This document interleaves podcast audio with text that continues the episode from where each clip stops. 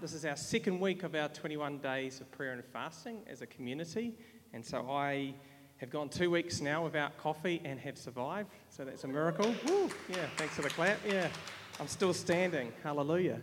And um, I'm very look, much looking forward to um, Monday uh, in a week's time because I'm going to go with my daughter um, Lovey because she, she decided to go without fizzy drink for the whole 21 days, which is really awesome of her. And so I'm going to get her a Coke and I'm going to have a big coffee and we're going to, we're going to really celebrate on that Monday. yeah, caffeine, yeah, exactly.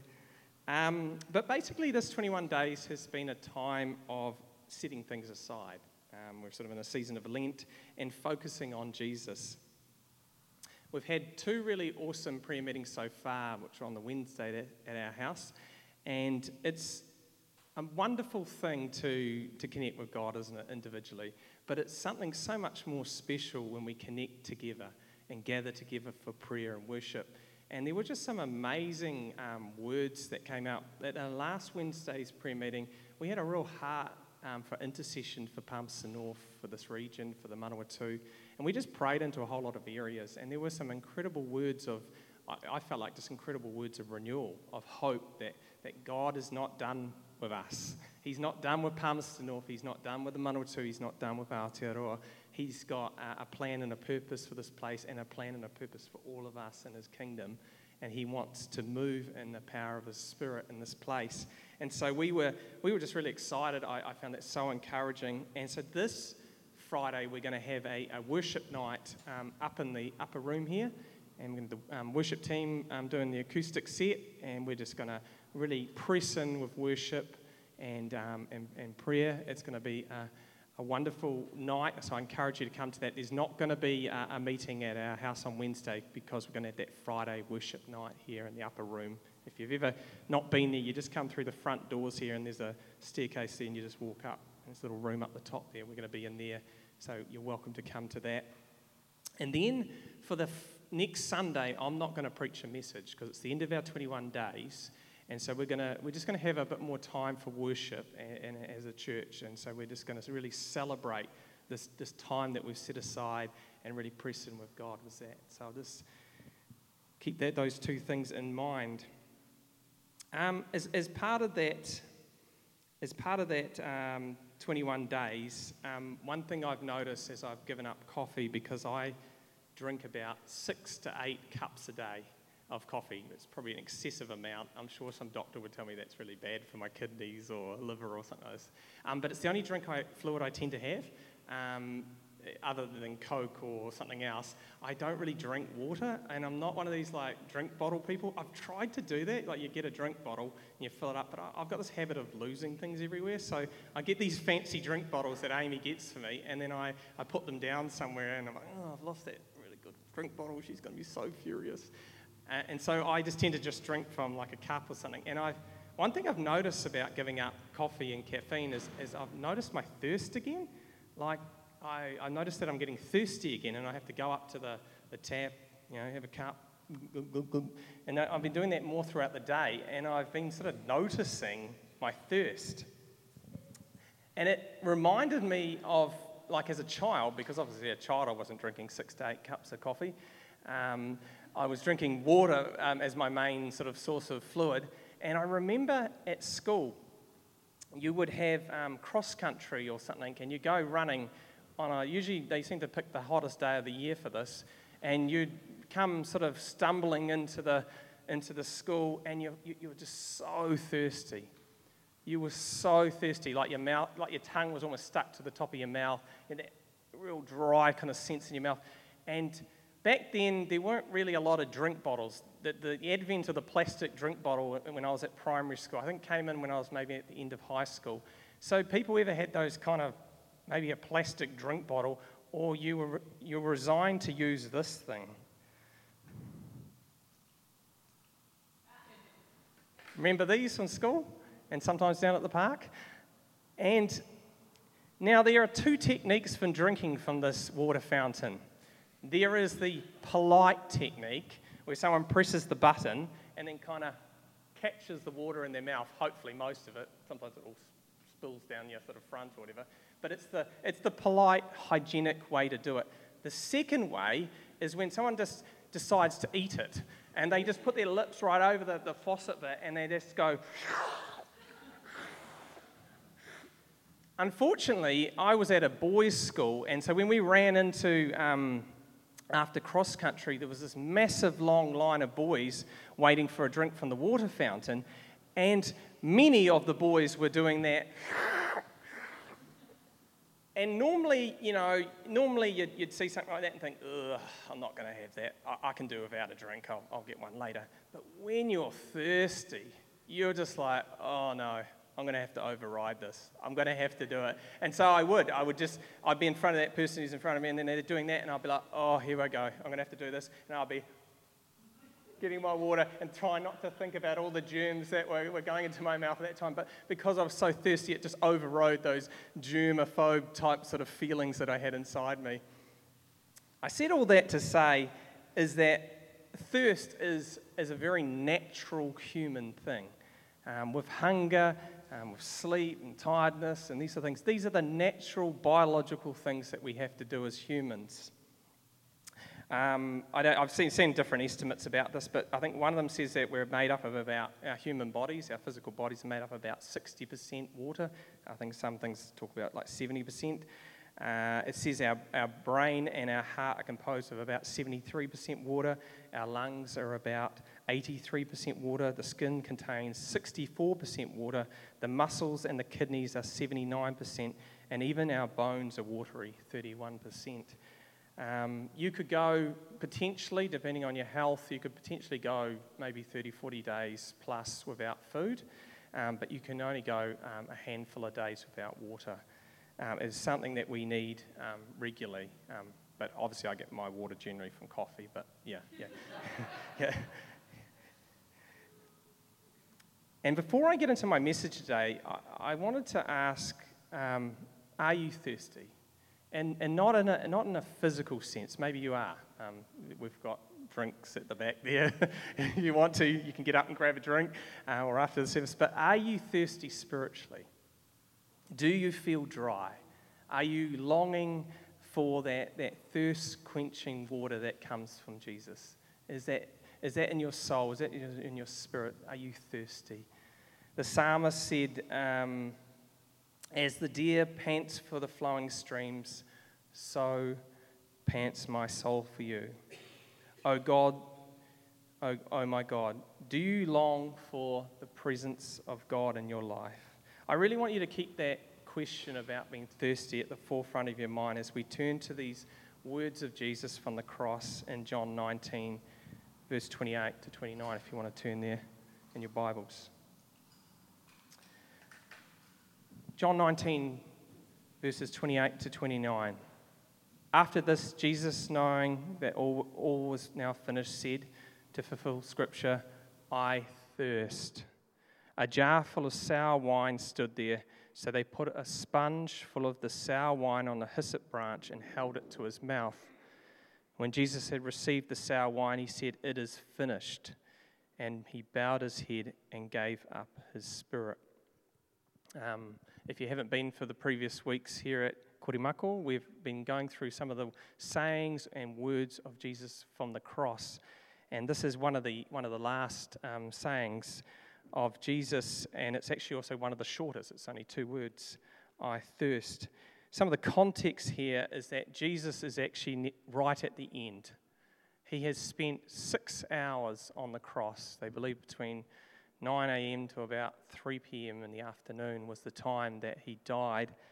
And he has been going through this horrific ordeal, as we've spoken about. He's lost a, a significant amount of blood and, and body fluids through sweat. He's been hanging on that cross, and he's been hanging on a cross in a very hot environment. He's in the Middle East. Uh, he is absolutely, completely drained and dehydrated at this moment and he is offered this um, sour wine. It's kind of like a vinegar sort of wine.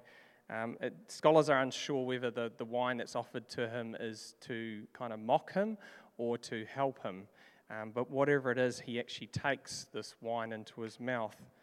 It's really interesting that he says um, these words, I, I thirst. because um, I was doing a little bit of research about this, and I even spoke to my mum, who used to be a hospice nurse. When people are about to die, um, it's quite common that they will say that they are thirsty. They'll say, I thirst. And they, they, what, what my mum says is they, they, it's not that they want to have a big long drink of water, but their mouth is so dry and so, so parched that they just want a bit of fluid, a bit of moisture on, on, their, on, their, on, their, on their mouth, on their tongue, just to take away the discomfort of that incredible level of, of thirst. And so in this moment, Jesus is, is, is, is, is so dehydrated, so physically um, spent that he just wants a little bit of, of, that moisture on his, on his tongue, on, in his mouth. Despite being only two words, there is incredible weight in these words, isn't there? Firstly, I think what these two words show us is the humanity of Jesus, that he was a man as well as being God. And secondly, it speaks to something much bigger than just physical thirst. I just want to turn to that first part about him being, about the humanity. There was this um, interesting study conducted in 2005 by a sociologist, Christian Smith, and his team, and they interviewed 3,000 teenagers about religion and faith.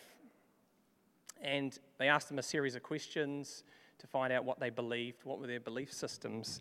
And what they found was that overall, these teenagers um, held to kind of common core beliefs. These weren't um, specifically all Christians, they were just 3,000 teenagers they random sort of you know interviewed. And the core beliefs that these um, teenagers all held about God, they deemed um, this term moralistic therapeutic deism bit of a mouthful. Um, but this is what these key findings they had from, this, from these teenagers were about belief. One, a God exists who created and ordered the world and watches over human life on earth. Two, God wants people to be good, nice, and fair to each other, as taught in the Bible and by most other religions. The central goal of life is to be happy and feel good about oneself. Four, God does not need to be particularly involved in one's life except when God is needed to resolve a problem. And five, good people go to heaven when they die. And the scary thing is, when I read that, was like, oh, I know in my own life that I've actually had some of those beliefs at times, um, growing up in a Christian home, um, having, a, I guess, an understanding or belief in God, um, but not a personal relationship with Him. So God becomes this distant figure out there, like a force or the universe, um, who is maybe benevolent and kind of cares about things, but is so is distant from us.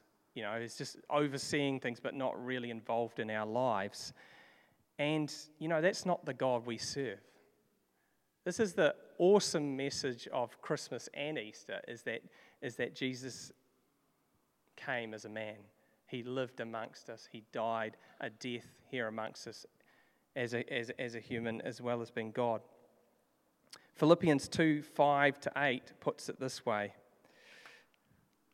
from the message version. Think of yourselves the way Christ Jesus thought of himself. He had equal status with God, but didn't think so much of himself that he had to cling to the advantages of that status no matter what. Not at all. When the time came, he set aside the privileges of deity, of being God and took on the status of a slave, became human. Having become human, he stayed human. It was an incredibly humbling process. He didn't claim special privileges, instead, he lived a selfless, obedient life and then died a selfless, obedient death, and the worst kind of death at that a crucifixion.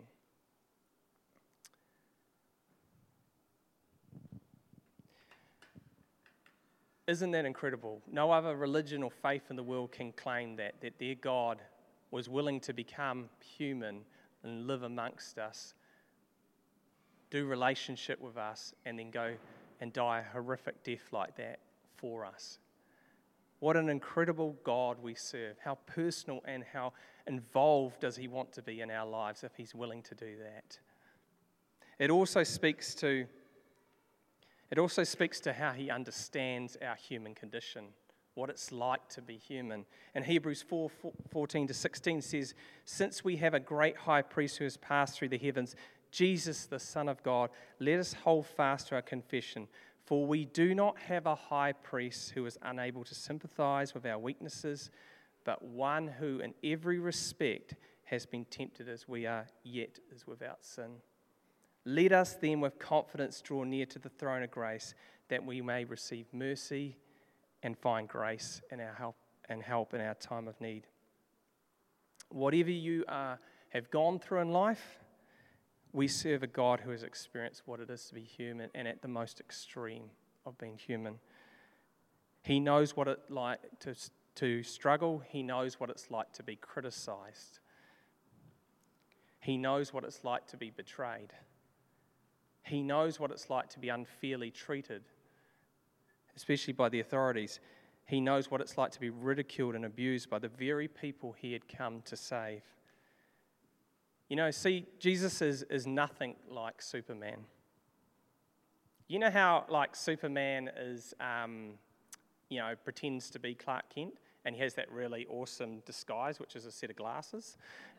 and no one knows at the Daily Mail or anywhere in those movies or TV shows. He just puts those glasses on, they're like, oh, oh it's just Clark oh, working away at his desk. It's not Superman at all. Um, but he's just pretending to be Clark Kent. That's a name he picked up from his family who adopted him here. He's, he's always this alien that's come from this other planet. He even has a, a, a real name, which is Kal-El. I had to Google that. Um, like he is always actually Superman, and he's just pretending to be Clark Kent. Um, so that people you know don't know who he is when he's doing his everyday life because he wants to have a bit of an everyday life. But Jesus is fully God and fully man. It's, it is an incredible concept that the early church struggled with, and people seem to think that maybe he wasn't fully human. So when he was on the cross, he didn't really feel that pain. He was, you know, in his God he was just God on the cross, and it made it look like he was feeling that pain. But no, the early church fathers, you know, they, they brought this together and said, no, no, he's fully God, he's fully man. He fully went through that experience just like you and I would go through that experience if we had to go to the cross. He fully went through that. He's fully God and fully man. I don't know how that works. It is an absolute mystery, and it'd be great to find out one day when, when we get into, into heaven and we can talk to Jesus and, uh, and he can explain all that to us. But he is fully God and fully man. It's an incredible revelation to us. But more than just his humanity in this moment, as he cries, Thirst, I thirst, there is something greater going on here than just physical thirst.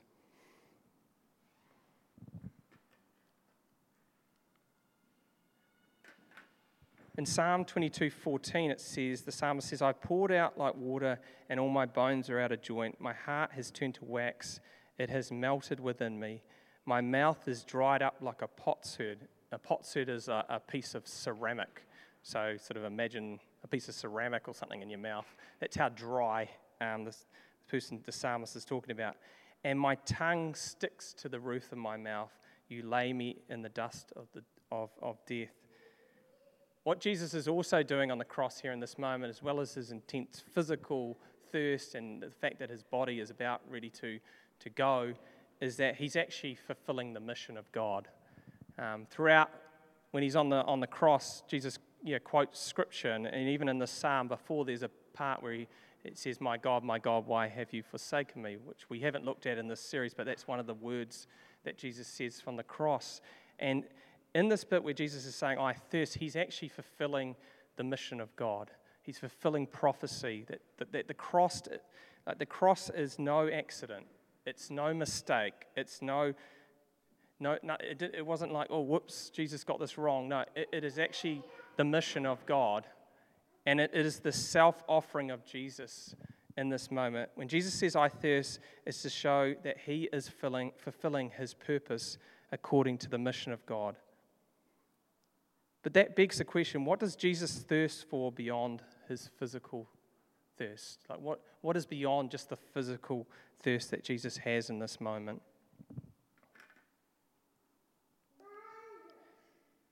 In John 4, we read about this encounter of Jesus with a Samaritan woman at a well.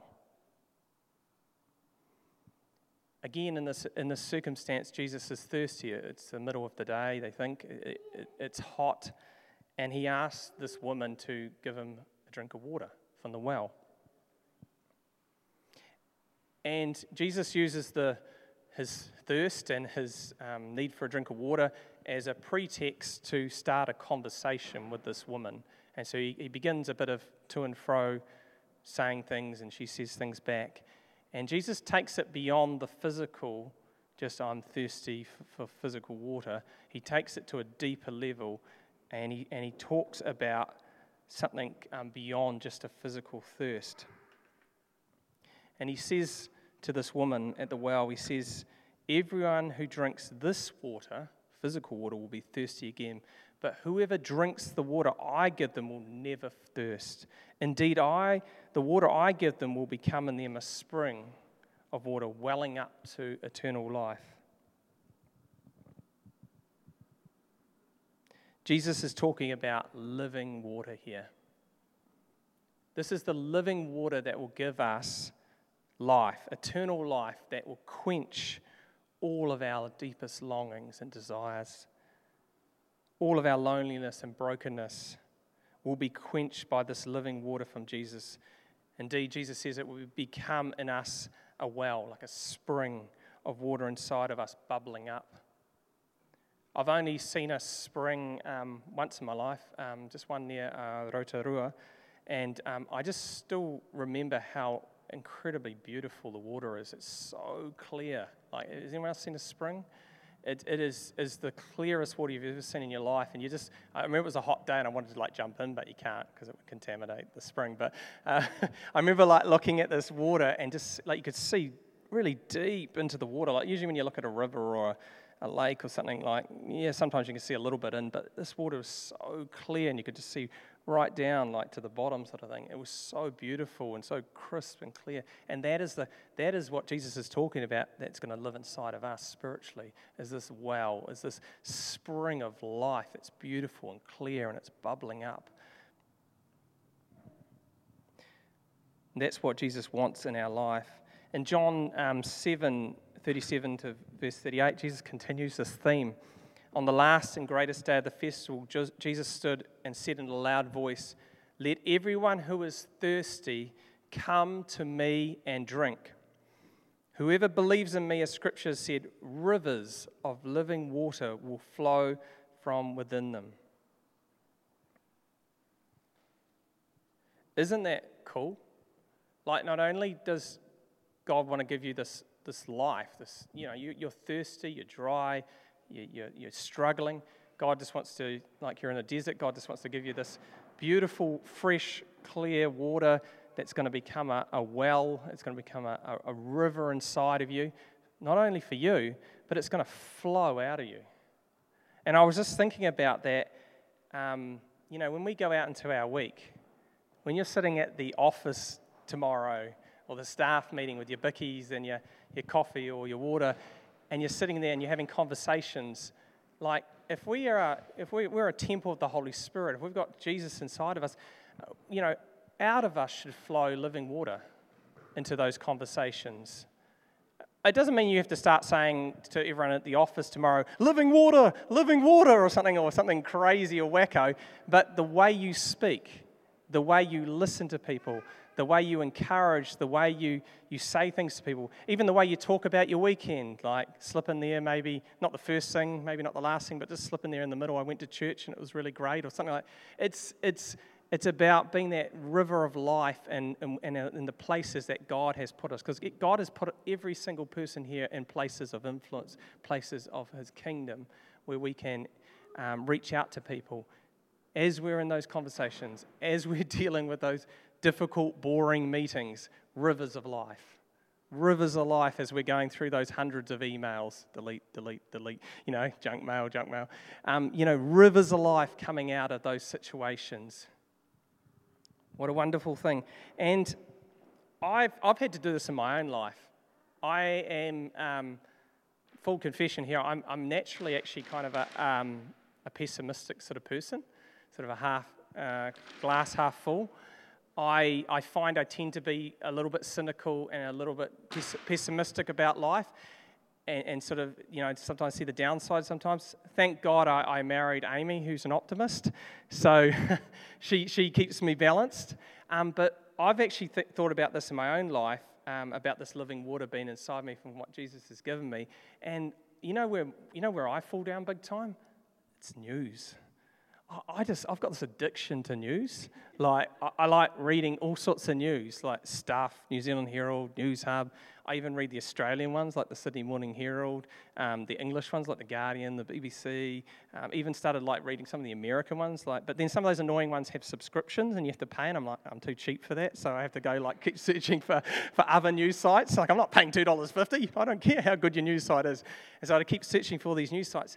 And nothing wrong with news. Just as a just as a you know thing at the start here, there's nothing wrong with reading news. I'm not saying that. But what I found was it become like an addiction for me, and I like wanted to keep following all these current events, you know, nationally and around the world, particularly with COVID and all these things going on. And I'd read conflicting opinions in different parts, and, and I'd be trying to work it all out.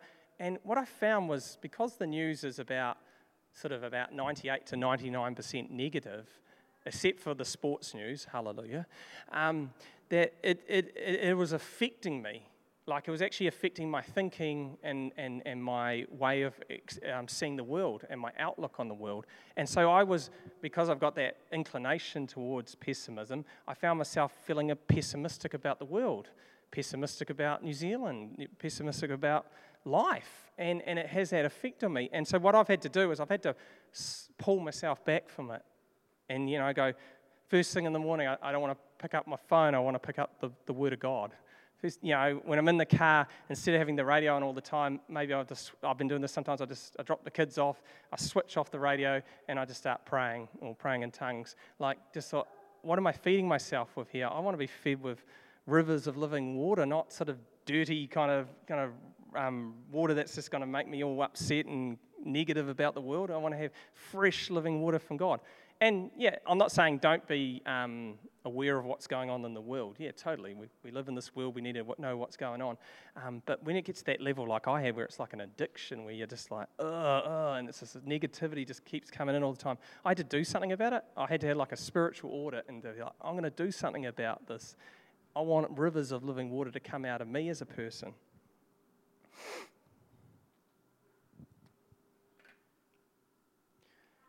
As I um, just come in to finish here, in these, in, this, in these final moments when Jesus is on the cross and he cries out, I thirst, Jesus is not only dying of a terrible physical thirst, he thirsts for us. He thirsts for his lost sheep. He longs for us to come home, no matter what we've done or not done no matter who we are or where we have been, no matter how far we are beyond His love and grace, He thirsts that we would come running to Him and receive His living water. With, that, the, with the woman at the well, um, Jesus wanted a drink of water. He definitely did, actually. He was actually thirsty. Um, he was literally thirsty in that moment. But what he really wanted to do, that was just a subtext so that he could have a deeper conversation with this woman. He wanted to heal and restore that woman that broken woman who, who, who, who wanted a request for a drink. He was, it was a convenient segue into a conversation about what really matters in life. What will really give you life is this, is this water that Jesus has. I'm just going to um, ask the team to come up.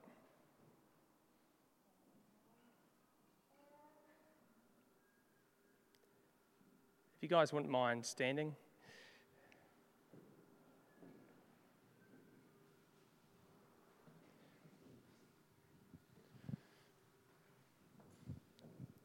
So, as we finish today, I want to repeat that declaration that Jesus cried out in the temple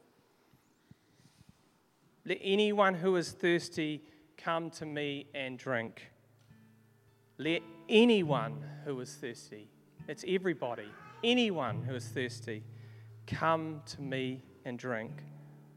What a wonderful invitation. Jesus, we thank you for the cross. We thank you, Lord, that you know what it's like to be human. You know what it's like to suffer. You know what it's like to go through life. Thank you, Lord, that you went to the cross. You emptied yourself out so that we could be filled up again. Thank you for your incredible sacrifice. And Lord, we know that you long and desire and thirst for us to, ha- to encounter you, to experience your presence, to be made whole, to have our sins forgiven, to have new life, to be refreshed.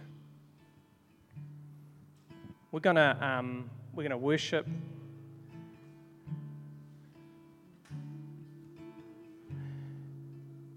And I just invite you, um,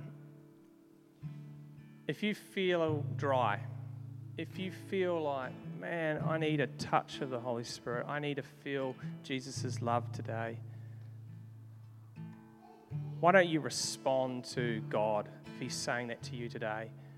And why don't you come forward? Take that step of faith, just like we come forward to take communion, to take the body and blood of Jesus Christ. Why don't you come forward during worship? And I and others would love to pray for you that you would be filled with rivers of life that you would have, a, you have an experience of, of knowing that your sins are forgiven, have an experience of knowing that you are loved by the Father, that Jesus wants you, that Jesus desires you, that Jesus is not an impersonal God. He is so personal that He went through all of that for us. That He longs and desires to encounter you today.